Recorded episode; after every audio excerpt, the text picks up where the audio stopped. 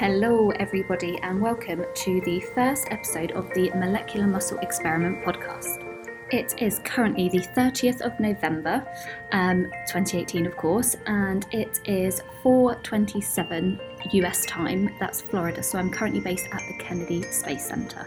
So I haven't even introduced myself yet. So my name is Colleen Deane, and I am a research fellow currently at the University of Exeter, and I'm a postdoc on this molecular muscle experiment uh, research project. Now, one of the reasons uh, that I've decided to actually begin this podcast is because throughout my whole research research career, no matter what I've researched, um, the thing that has grabbed most people's attention or interest has been this Worms in Space project. So whenever I've gone home or I've seen friends and they say, you know, what are you doing? What you know, what's happening at work? And I say, this is what we're doing. The response I get is incredibly, um, it's amazing, and people are so interested. Now, currently with the um, project, we have done plenty of outreach based activities. So, we go to a lot of uh, Big Bang festivals, which is where school, school children, thousands of school children, can actually attend these events and learn about worms in space, amongst many other kind of science, technology, engineering, and maths um, projects. And we've also done quite a lot with the BBC on things like BBC Spotlight, we've done radio shows and everything like that. But actually, what I find is although we get the opportunity to be on the radio and be on the TV, we only obviously get a very short amount of space to try and explain what we are doing. And with the outreach events that we do, they're all aimed at school children.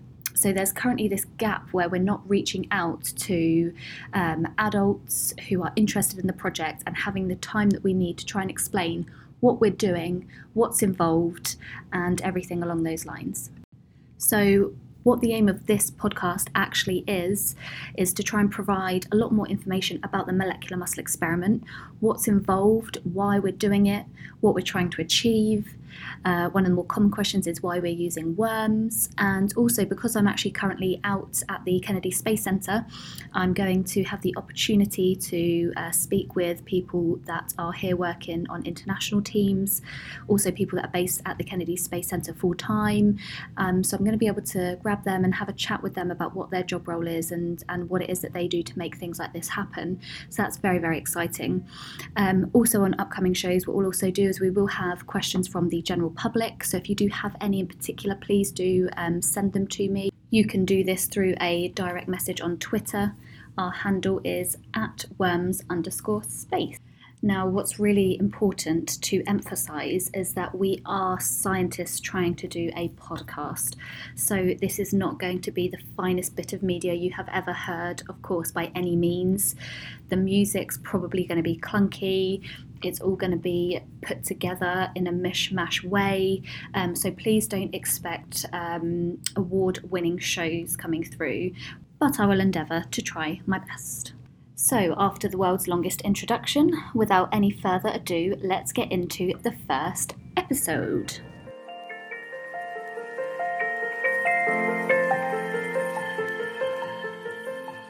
So, for this podcast, um, I have an interview with Dr. Christopher Gaffney, who is working on this project.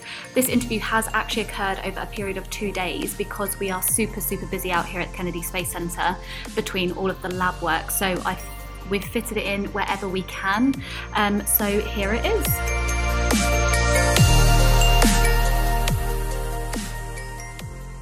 Right, well, welcome to the MME podcast. You have the privilege of being our first uh, participant, so please Thank you. introduce yourself. Hi, I'm Chris. And can you please say hello to our listeners? Hello. Right, so Chris, please tell me what what's your current position? So, I'm currently a, a lecturer in sports science in Lancaster Medical School at Lancaster University. And for our listeners out there, could you just tell us a little bit about your background? So, what you did to get to that position, um, and yeah. Sure. So, um, my undergraduate degree was in sport and exercise science that I completed at Liverpool John Moores University. I then did uh, a master's degree at King's College London in space physiology and health. That's where my kind of love of spaceflight and its effects on the human body kind of came about. I then did uh, a PhD in metabolic and molecular physiology at the University of Nottingham. Uh, I did my first postdoc at the University of Nottingham, moved to the University of Exeter, did a second postdoc there where I was involved with some of the spaceflight work, and then after that, I moved to Lancaster University. So from that, what? How did you end up uh, on this project? So if you're from Lancaster, how are you involved in this? So uh, when I started my second postdoc at the University of Exeter, this was um, continuing to work with Dr. Tim Etheridge at Exeter and Professor Nate Szewczyk at Nottingham, who was one of my co-supervisors during my PhD. Um, that particular postdoc position was funded by the BBSRC on this current project. Um, when I moved to my uh, now faculty position at Lancaster University, um, I've main, maintained a collaboration with those those two scientists, and so I have a, a similar role on the project, just as a collaborator as opposed to a postdoc. Perfect. Very, very interesting. Thank you for that. So, what exactly is your role on the molecular muscle experiment? So, I'm a collaborator on the, the UK team that's led by uh, Professor Nate Szewczyk and Dr. Tim Etheridge. Um, essentially, my role is trying to uh, maintain all of the UK stocks since I've been out in Florida and maintaining the stocks of our Greek collaborators, and then essentially um, supervising some of the other teams, Japan, South Korea, and the American teams when we're in the lab environment. So, since you've arrived at KSC, because you've been here for how long now? Uh, for three weeks now. Three weeks now. So, what what does that mean on a day to day basis for you? So, what have you actually been doing? You know, when you get in in the morning, and obviously you've been having like seventeen hour days, right? no, no, not quite. So, um, so the first thing that we did was we had um, all of the equipment shipped. to Us. So when we first arrived in Florida, the, the lab was completely empty. You know, we had everything ordered in, so it was a brand new lab essentially. So myself and Dr. Pollard had to set up the lab from scratch. We had to check everything was there, do an inventory, uh, get all the worm strains in from different parts of the world that have been shipped in, do health checks on them, um, and then establish a working lab. So establish all the stocks of all these different strains. Day-to-day basis has been keeping those strain, strains nice and clean. So making sure uh, if we needed to, we've done bleach preparation. So this is where you uh, bleach the worms to remove any sort of bacteria, you release the eggs, mm-hmm. you start a brand new fresh stock. Um, yeah, and essentially sticking to a timeline, making sure that we've got worms good to go by launch. Indeed. So, for those people out there that, that don't know or don't work with worms, so obviously with this podcast, what we're hoping is that the listeners are going to be a very uh, broad range of people from sure. scientists and non scientists, people that are just interested, or people that just want to listen. Um, so, what does the molecular muscle experiment mean to you? So, what is the importance of this research? What about this is why you're doing it, why you're interested? Who are you hoping to help with this research? So I think there's, there's, there's two aspects of this. I think the first aspect is it's the first UK-led experiment on board the International Space Station, which is a massive thing. This paves the way for future missions. The, the space station itself is nearly 20 years old. The fact that there's not been a UK-led experiment until this point is a big deal. So we're proud to to be leading the way with that. The second aspect of this is this will be the most comprehensive study of muscle loss in space that's ever been conducted. So the purpose of this experiment over, overall is to understand the molecular mechanisms of why we lose muscle in spaceflight. So we're testing various different drugs. Uh, we're testing different mutant strains. So these are ones that have, um, for example, high levels or low levels of insulin signaling, um, and we have to see whether those are um, more or less affected by spaceflight than something that's normal.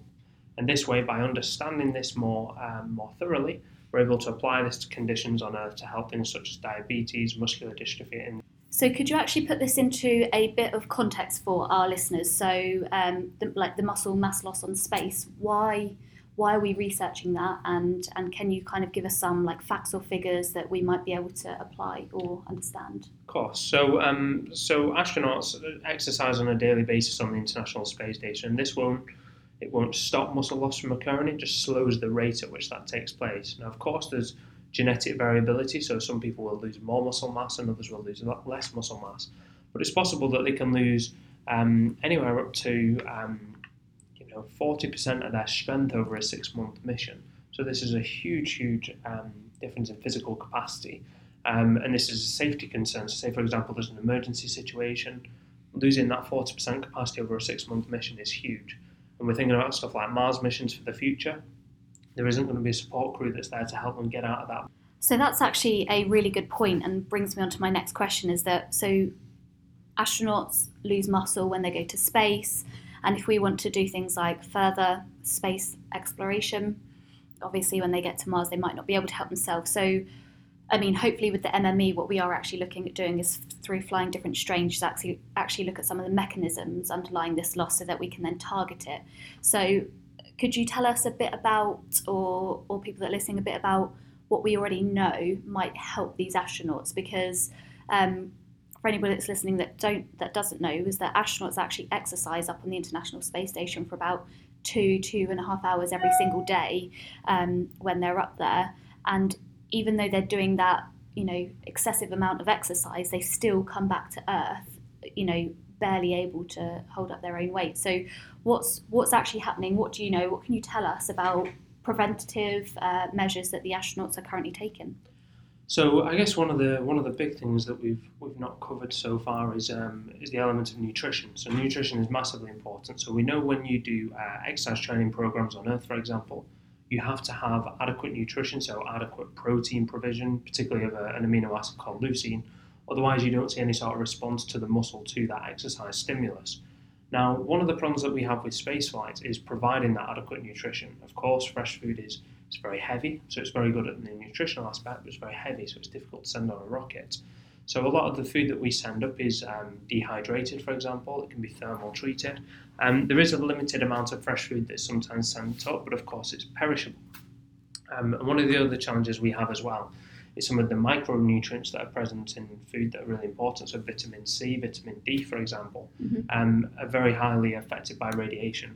And of course, um, not so much with the International Space Station, but particularly on a Mars mission where you're outside the protection of the Earth's Earth's orbit. You know, you, got a lot of um, cosmic radiation, um, which means that those micronutrients are going to degrade very quickly. And so, um, one thing that would have to be planned for a Mars mission is to prevent things such as scurvy, so vitamin C deficiency, and find a way of providing adequate vitamin D in the diet somehow. Mm-hmm. Um, difficult to provide through food because it degrades because of the radiation, yeah. but also they're not going to get any of that from sunlight either because they're in a, uh, a, a non naturally lit environment for 24 hours a day. So, I mean, we've kind of gone away from the MME experiment here. So, are we looking, or are are there any kind of nutritional interventions that we're doing with this experiment, or can you tell me a little bit more about the actual strains that we're looking at? What what kind of mechanisms are we going into? So, I know you mentioned insulin signaling, but can we talk about that in such a way that we can understand more?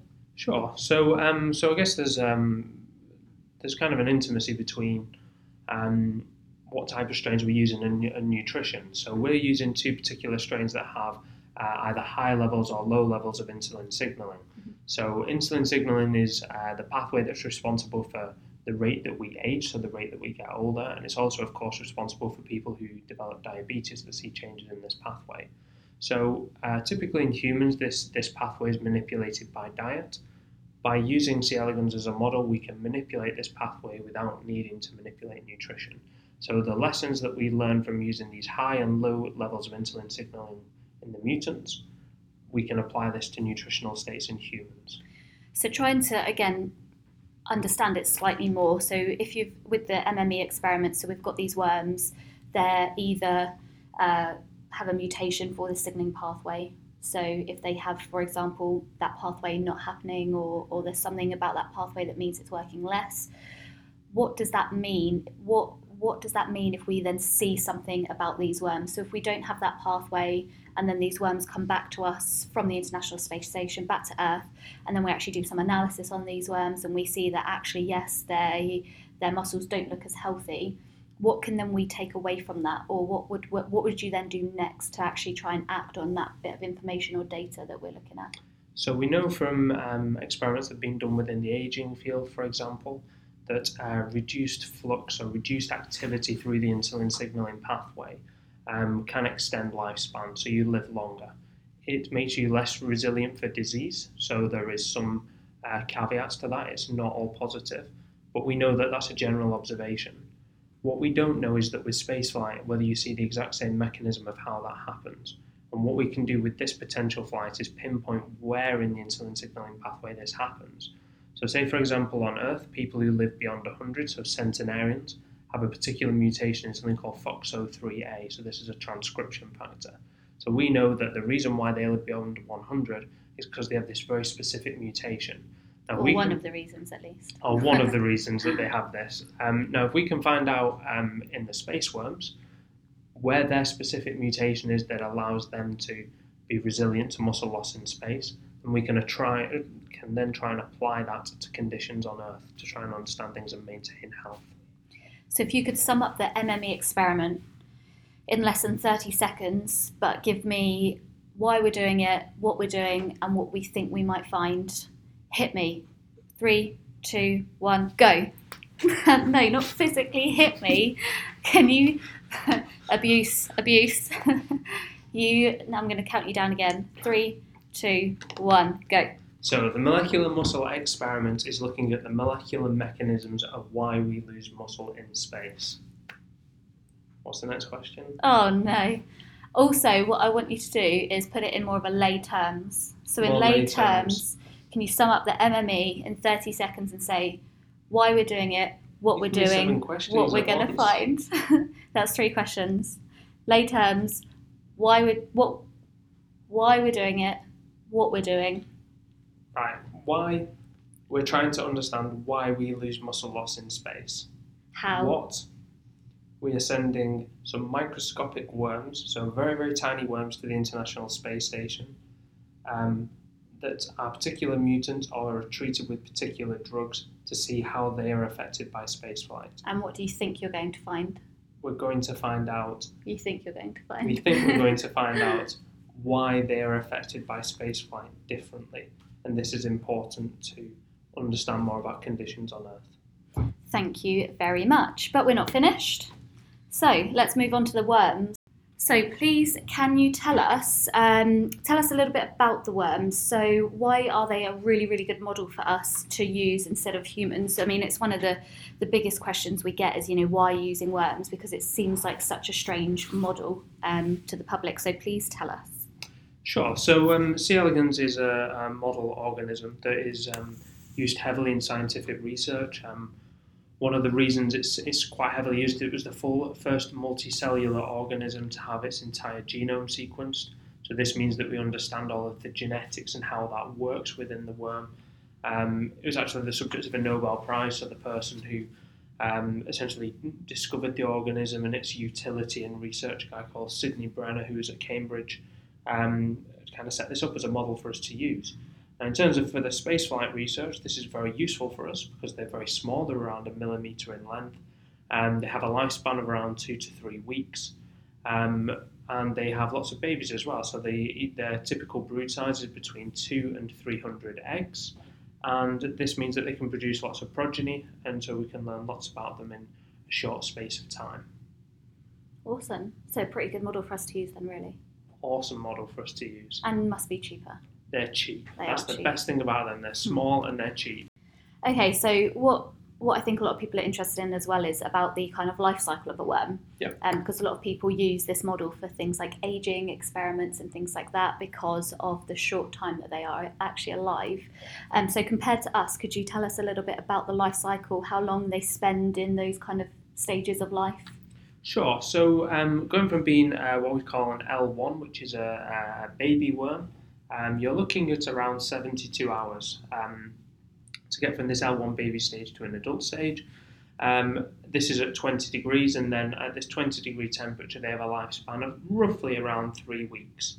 Um, but they're what's known as a poikilotherm, and this means that their uh, chemical reactions within their body are dictated by the temperature of the environment. So if we increase the temperature to 25 degrees, the chemical reactions in the body go faster, so they have a shorter lifespan. And if you reduce the temperature to 15 degrees, this slows all the chemical reactions in the body, and this means that they have a longer lifespan. And how long is that lifespan? So if they spend like, you know, 72 hours getting to an adult worm, then how long do they actually live for beyond that? So they'll live for two to three weeks after that, once they become adults. Right, well, thank you so much, Chris, for being very patient. We've had to do quite a few outtakes on this, actually. So uh, we have got to the end. If you wouldn't mind just giving us an interesting fact about worms, um, and if you can do it within the context of space, that would be even better. Sure. So um, I guess one interesting fact is um, one of the last times that worms were flown in space was um, at the time of the Columbia disaster. So Um, there's actually a worms in space experiment that took place on, on, on that particular shuttle mission. That was led by Nate Shev, Professor Nate Szewczyk, who's uh, involved with this experiment. Um, and one interesting fact is that despite the disaster, um, the worms actually survived the atmospheric breakup of, the, of that particular shuttle. So the uh, the worms were recovered, um, and some valuable um, scientific information was recovered that is incredible. I mean, obviously incredibly sad, um, but incredible that these tiny microscopic worms are able to kind of resist those kinds of temperatures and I guess impacts as well. So yeah, that really is interesting. Yeah. Hopefully our listeners will enjoy that. And uh, final thing, what are your plans now for the MME? We are currently on the what first of December today, so yeah, first. First of yeah, December, first yeah, December. first December. So, um, so my plan is to fly back to the UK tomorrow. So I'll arrive back um, UK time, Greenwich Mean Time will arrive on the 3rd of December. Um, and I've got a few interviews lined up to talk about um, MME um, and the spaceflight experiment. Well, I look forward to seeing you all over the news, hopefully, and I'll continue to um, plug up people's Twitter feed with the MME Twitter. Awesome. Thank you so much. So, to all the listeners, I hope that you have enjoyed today's podcast, found it uh, at least slightly insightful. Um, don't forget, if you do have any questions, then please do direct message us using our Twitter, which is at worms underscore space. And um, I think that's correct, at least anyway. It is. Uh, to, thank you. Tomorrow, um, hopefully, we will be releasing these daily. I will try my best. Um, squeeze it in where we can. And hopefully, our next interview will be with uh, Dr. Amelia Pollard, so somebody who's very much on the ground with this project. And we're going to get a rundown on actually the step by step process that we are going through as a research team um, to get those space worms on board. So uh, stay tuned.